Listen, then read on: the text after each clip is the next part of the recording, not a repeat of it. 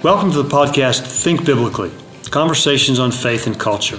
I'm your host, Scott Rae, Dean of Faculty and Professor of Christian Ethics at Talbot School of Theology at Biola University. Here today with a special guest, Dr. Craig Keener, who is uh, one of the most prolific New Testament scholars I know of. He holds a distinguished chair in biblical studies at Asbury Seminary in Wilmore, Kentucky, and has just come out with a new book on the historical Jesus called Christobiography. Okay, now, if, don't let the title scare you because uh, it's a terrific book. It's very accessible. It is, it is a pretty massive volume.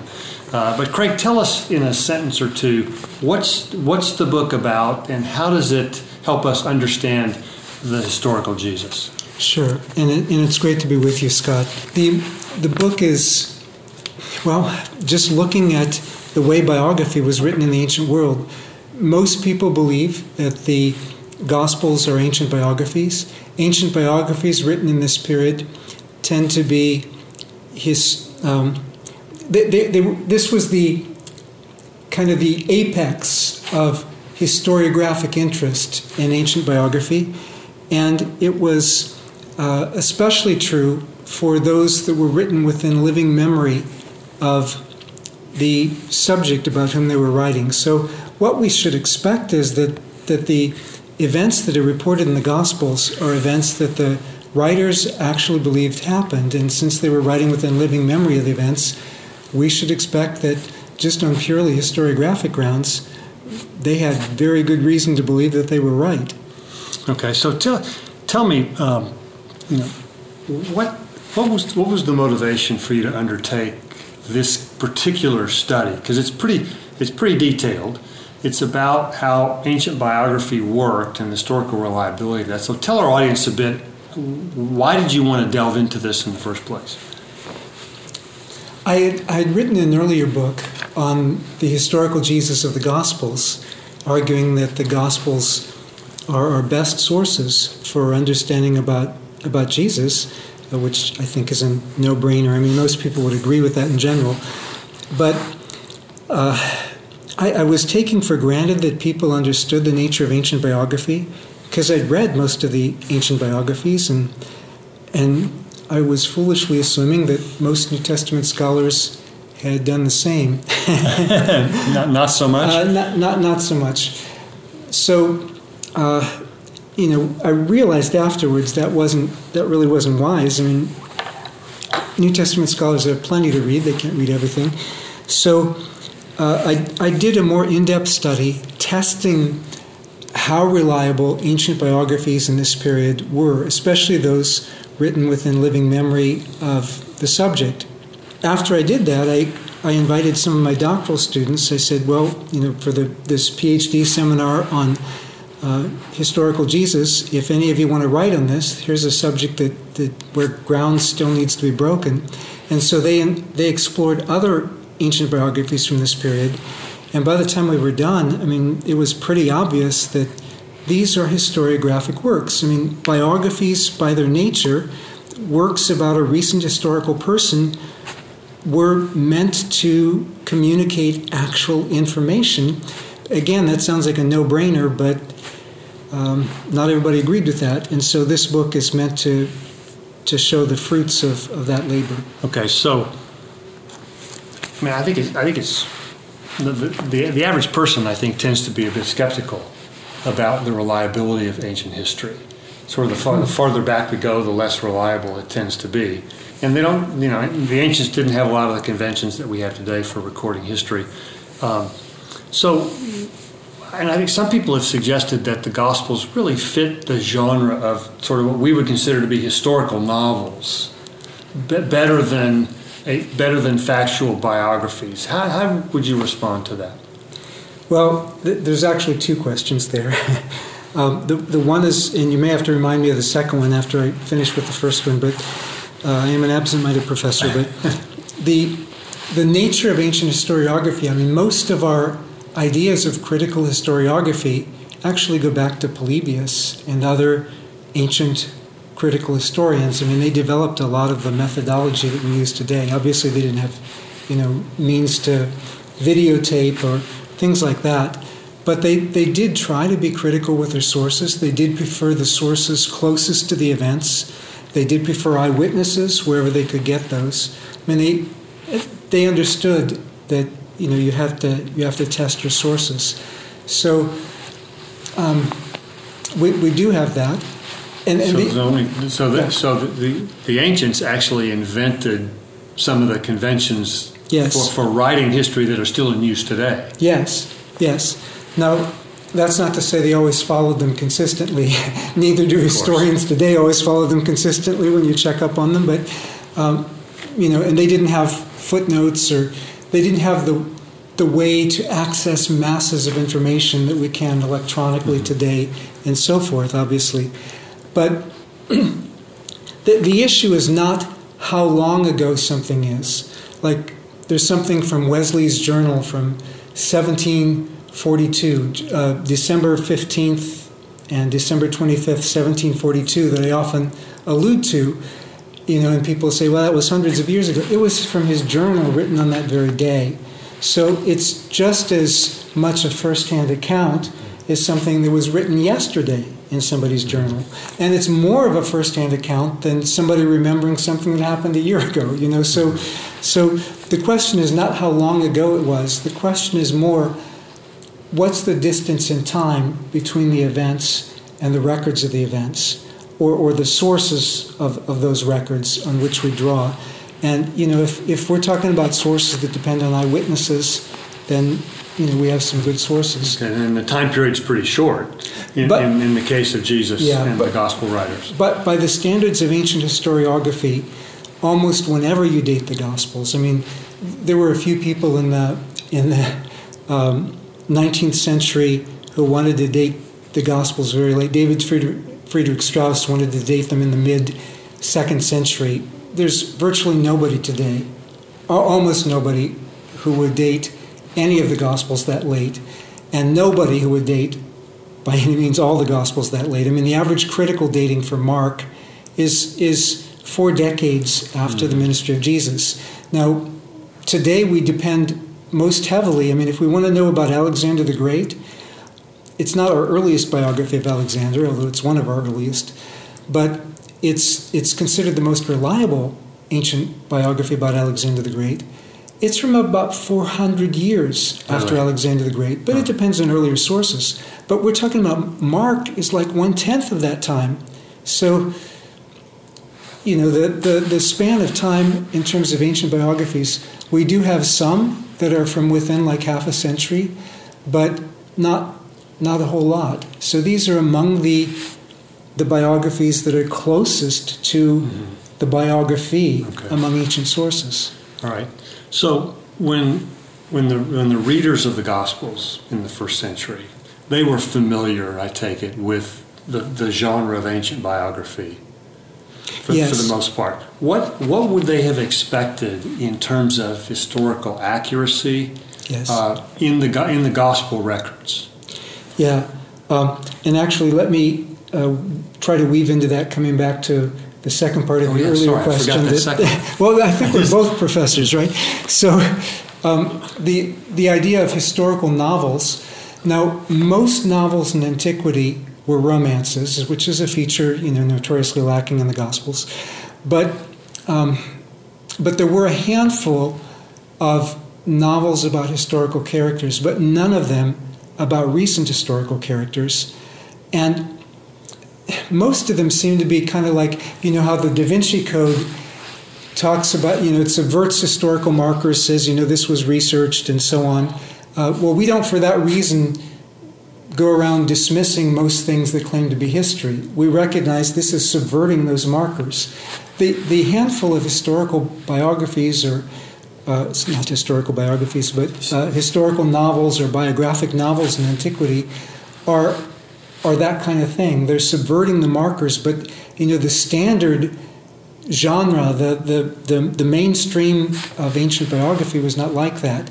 And if you trace biography from an early period to a late period, um, from what we might call proto biography, a few centuries before the Gospels, to a form of hagiography in late antiquity, you know the period from like 100 years before the Gospels to 100, 150 years after the Gospels was really the apex of when biographers were following the most uh, historical protocols. Uh, and, and, here I'm speaking of full-length biographies, not you know the snippets where you've got like a paragraph here, or you know some some things that are just a couple paragraphs. Oh, I'm sorry, and I, and I didn't answer your main question there. So, uh, what, yeah, what were the readers have expected in terms of his, historical accuracy? Well, they they understood that biography was an information-based genre. Um, you know, if you if if you have members of a philosophic sect writing about the founder of their movement, they're going to give you information that they've received. I mean, they'll select what they're going to give you, they're going to shape it rhetorically, you know, to communicate it, but it's going to be based on information that they've received. Now, if that figure was a few hundred years before, you know, some of that may be legend, but if that figure was within living memory, chances are you've got pretty accurate. Pretty accurate information. Yeah. Now, the, the gospel. I mean, it, it's undeniable that the gospel writers had an agenda. Yeah. And, and, it was, I think. I mean, I've I've heard some people suggest that their their agenda actually was actually more about proclamation mm-hmm. than about simply recording history for history's sake. Yeah. Uh, but they had they had an agenda. Uh, and that would, I mean, that would seem to be especially true in the account of, in the account of the miracles mm-hmm. of Jesus. Uh, why doesn't that agenda that they had compromise their historical reliability? Pretty much all ancient historians and biographers had agendas. Um, many of them will tell you up front that we are recording these things for the sake of public morals, so you can learn, um, you know, from good examples and from bad examples so, I mean, they often had a moral agenda. Sometimes there's a theological agenda. Um, Josephus certainly had that when he's when he's writing. He's a first century Jewish historian, and he's defending sometimes the Jewish God against the charge of having abandoned his people, and showing, well, look, we were the ones who messed up, and so you know the judgment came on us rightly. Uh, so don't don't disbelieve in our God because of that. The the gospel writers are proclaiming, but that doesn't mean they're making up the information in the proclamation. And I believe they had good reason to believe what they did. I mean, if you've seen Jesus alive from the dead, and he's commissioned you to go tell the world, chances are you're going to want to proclaim that too. But that doesn't mean you made it up. Okay. Yeah. In fact, I think I think you can actually make an argument that that the importance of that proclamation actually suggests yeah. that they would be truthful. Yeah, the content the content of it is all about you know correct information. Well, it wasn't it was it wouldn't have been out of reach for critics of Christianity in the early days to have been able to debunk information that the gospel writers had put out there had it been false. Yes. I mean there was I mean there were a lot of people with a lot of incentive yeah. to debunk the story yeah. uh, as it was coming out. And, and I think the gospel writers, too, had, you know, I mean, every time they felt the pain of persecution, yeah. they had plenty of incentive to make sure that they had gotten the story correct. Yes. So, I mean, it seems to me those incentives work on, on both sides. That's true. Um, so, so the fact that they had an agenda is not, is really neither, would you say, neither here nor there when it comes to the gospel's historical reliability? Yeah. Um, we, we, we want to hear what the, well, there's two levels. As, as Christians, we actually, you know, we believe their agenda is inspired. We want to hear their message fully. Historians, and I'm also a historian, as historians, we want to probe and see what's the information that we can get.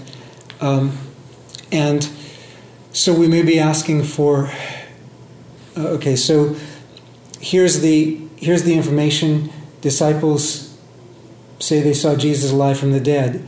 Proclamation that goes with it. He's therefore exalted Lord of the universe. Um, historian will say, okay, well, as a historian, I'm not going to talk about that part, but look, this is what mm-hmm. the disciples say they saw, and here's all this evidence that talks about their experience. Okay, so let, let's let's go back. To, I mean, New Testament scholars, Gospel scholars, they're all over the map in Yes. terms of what what they think actually really happened in the Yes. life of Jesus.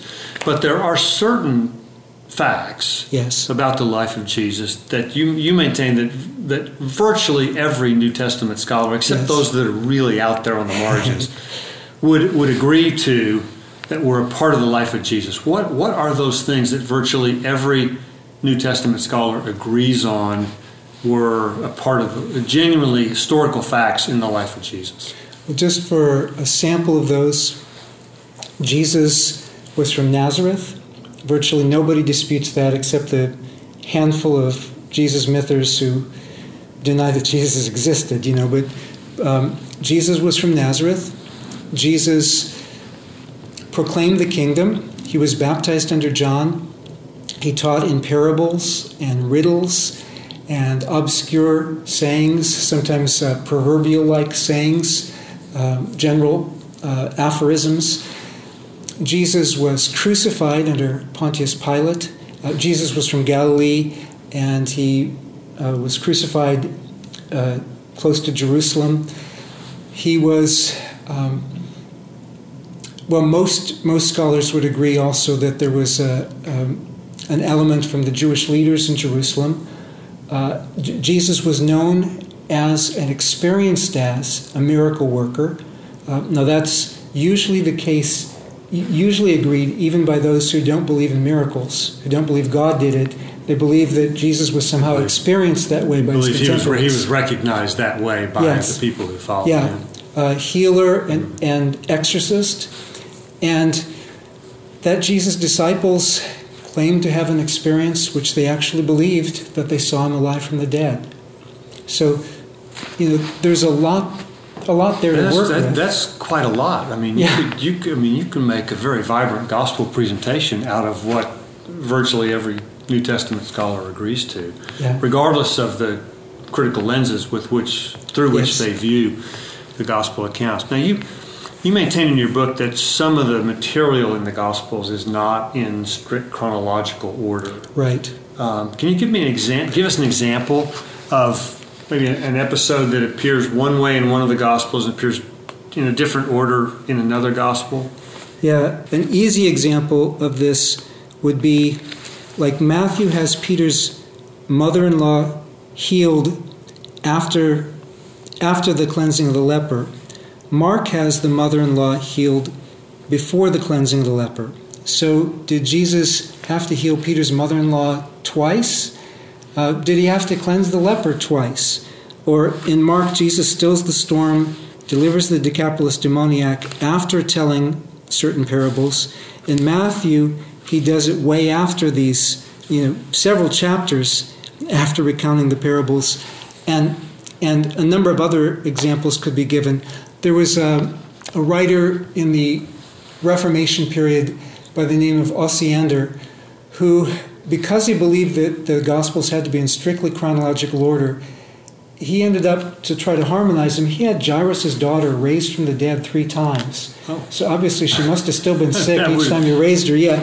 Cal- That's kind of a problem. yeah, Calvin and Luther said, you know, this is this is nonsense. You know, th- they didn't feel compelled to put all this in chronological order. Ancient biographers, that wasn't part of the expectation. I mean, a lot of times they have anecdotes. People remember this incident, that incident. They don't necessarily remember in which order they happened. And so nobody really expected these biographies to, to be in chronological order, unless they're saying, you know, this happened on such and such a date or something like that. Now, now some, uh, one of the Gospels, say like Luke, for Mhm. example, claims to be in more chronological order. Is that true? Well, he says those who wrote before him weren't, weren't doing it in, in order. He's going to do it in order, but there's a question as to whether he means chronological order or rhetorical order. I see. He does follow the sequence of Mark pretty closely, with a few exceptions. Um, and where we can test him, he follows a sequence similar to Matthew. But Matthew, Matthew even rearranges Mark topically, and and that's not uncommon. I mean, Suetonius, Suetonius, who was a, a Roman biographer, he's got you know, his material is arranged topically, and even Philo of Alexandria, when he's talking about Moses, he's got a topical section and a chronological section, and even some of his chronological section, it, you know, he moves things around for for uh, topical sake. Why do the gospel writers do this? Why, why do they why do they arrange things differently than than what the what will be accepted as the correct chronological order? Well, I'm not sure they always knew what the correct chronological order was in the sense that you've got these different anecdotes and you don't you don't know necessarily in which sequence they go. Papias, when he writes about Mark, and again, this could refer to rhetorical. A source for the, one of the sources for the, the Gospel of Mark. Uh, well, Pap- or, or, or, Papias writes about one of the sources for the Gospel of Mark. Papias is writing in the early second century. He's probably writing within living memory of Mark. And Papias says that Mark got his material from Peter. Uh, he wrote it down, the things that Peter said, but not in a particular order. Obviously, you know, the passion comes mm-hmm. after the, the, the, public ministry and so on. Um, now, is that chronological order or is that rhetorical order? You know, that's that's a matter that, that scholars dispute. But it's not clear that, you know, I mean, the way human memory works, we, we remember incidents, but we don't always remember when something happened. Putting them in chronological order can be can be somewhat difficult. So, in the, in the case of um, Matthew, it's like Matthew actually you can almost arrange with a hierarchical outline, which you can't do with Luke. Which, and, which means, what do you mean by that? Um, Matthew, you know, when you make, say, a sermon outline, you know, you point one, point 2 mm-hmm. point three, and then subpoints. Matthew arranges his gospel that way, and so you've got more of a topical. Not, not completely, but you've got more topical arrangement. Okay, so the material is arranged in order to make a point, right? Or in order to have a certain structure to, to make a point. Yes. Um, now, I, I, can, I can see where critics of the Gospels might say that things being out of order uh, just reflects sloppy history and is not, you know, is not something you would expect out of the inspired, inerrant Word of God. You know, how, how would you respond to that? I would say that they're judging the Gospels by anachronistic standards, by standards that didn't exist in antiquity, because that's not how biographies were written. Nobody expected biographies to be written that way. And so people who do that, I mean, they would have to do that basically with ancient biography in general, uh, ancient historiography in general.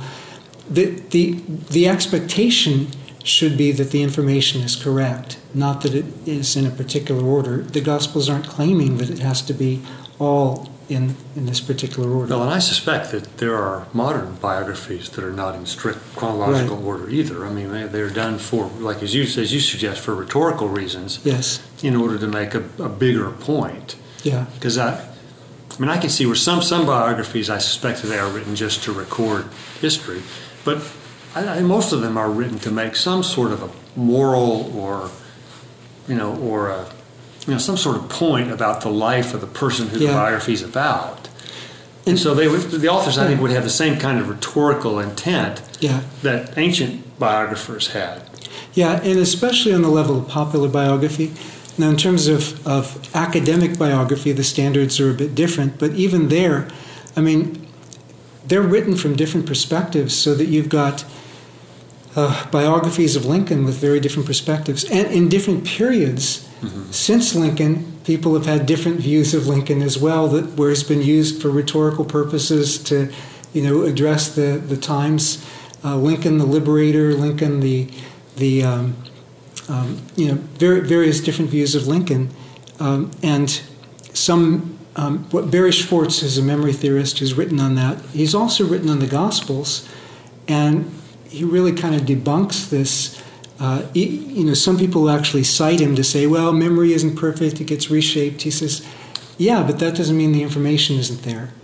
And he says that about the Gospels. Yeah, they're making a point, but that doesn't mean that, that they're making up their information. Okay, yeah, in fact, as, as we've already said, I think this is, this is a really important point for our listeners. The fact that they're making a point, I think, actually reinforces the need to be historical ac- historically yeah. accurate rather than necessarily yeah. undermining. Now, Craig, what about the words, the spoken words of Jesus as recorded mm-hmm. in the Gospels? I mean, we've got different versions of those. Mm-hmm. Uh, I mean, Matthew has an account of the Sermon on the Mount, for example. Luke mm-hmm. has an account of the what's called the Sermon on the Plain. Mm-hmm. Uh, you know, there there's a lot in common, right. but there's also a lot of difference between yeah. between those two. Now, they may have been given on two different occasions, but they also could just as plausibly, I think, be 2 mm-hmm. different recountings of the same basic, same set of teachings of yes. Jesus. And a lot of teachings of Jesus are like that. There's a lot of variation mm-hmm. among the Gospels. Um, and so it sort of begs the question did, did the Gospel writers record the exact words of Jesus, and would their readers have expected that? or is that expecting too much out of a out of a out of a, a, a, culture at the time that didn't have they didn't have a tape recorder that they could put in somebody's face or a you know a camera you know a television camera that would run you know would run and capture all this stuff. Um, so yeah. so which is it? There there um, are cultures where people would insist that they were reciting entire epics verbatim, and then you know, once once people came to record them, and they come back a few years later and say, you know, do this again, and they do the performance again, verbatim, but it wasn't the same words. But verbatim meant something different in in that culture because they didn't have tape recorders. For, what they meant was, here's the substance. You know, the gist was the same, mm-hmm. and so the same people who point out, yeah, there are differences in wording point out that the gist is the same, except for the people who try to distort that to say, ah, no, see the the Gospels and these and these what they sometimes degrade as you know primitive or backward cultures, uh, very very elitist standpoint. Um, they they they ignore the part of the, the side of the research that says no, the gist is the same. The gist is what had to be the same, and so. Yeah, the Sermon on the Mount, the Sermon on the Plain, you have some material in in the Sermon on the Mount that actually appears elsewhere in Luke or some of it elsewhere in Mark. Um, and what that shows us is, yeah, this is material from Jesus. But again, things didn't have to be in chronological order. It, we actually have rhetorical handbooks from the day that talk about how to move these things around. So um, it doesn't have to be in sequence. As far as it being verbatim, Nobody expected that.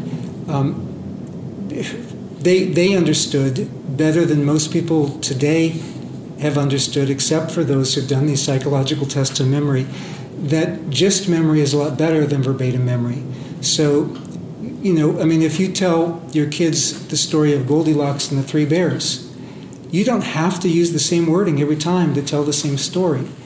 A parable of Jesus could be recounted over and over again. It doesn't have to be given the same wording every time. So if it's somewhat different from one gospel to another, nobody was going to complain about that unless they were like, you know, antagonistic towards Christianity and looking for for holes that they could, you know, stick their uh, hooks in. But um, but it sounds like that, you know, the, the the, the audience for for these critics would not have been particularly responsive to that criticism because they didn't expect. Nobody expected that. Uh, uh, they didn't expect a verbatim recording of that. You, you look at what Josephus does with the Old Testament, the Greek translation of the Old Testament, and he, he follows the substance of it, but he freely paraphrases it, and it was actually expected that you were supposed to paraphrase it.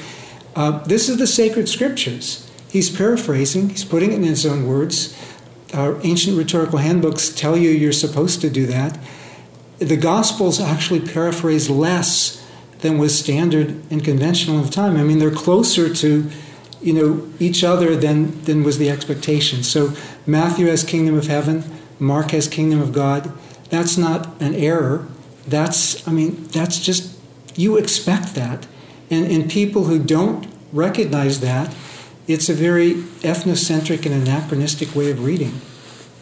So it sounds. I mean, it sounds like we, have got we've got a lot that we can learn yeah. from the conventions of ancient biography. Yes. And it sounds like what you're suggesting here is that the more we dig into these conventions, the, the more trustworthy the Gospels end up being historically, and the more careful we ought to be not to hold the gospel writers to uh, what you call, I think correctly, anachronistic standards. Yes. That weren't. That's we can't hold them to standards of accuracy that are in existence today that they didn't have access to at all in the first century.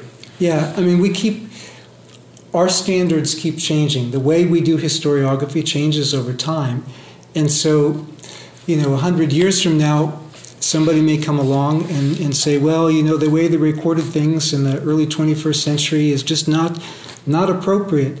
Well, maybe not appropriate for then, but it's the way we would communicate today. And, you know, people who are historically sensitive recognize that anachronism, anachronistic approaches are, are inappropriate.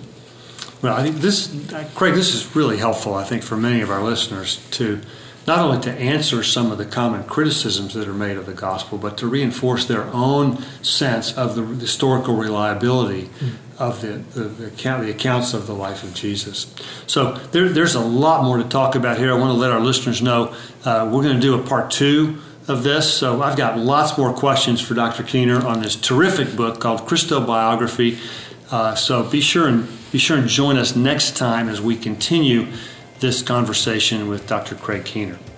This has been an episode of the podcast Think Biblically Conversations on Faith and Culture. Be sure and listen in next time as we invite Dr. Keener back to continue this important discussion on the historical Jesus and the conventions of ancient biography. To learn more about us and to find more episodes, go to www.biola.edu forward slash think biblically.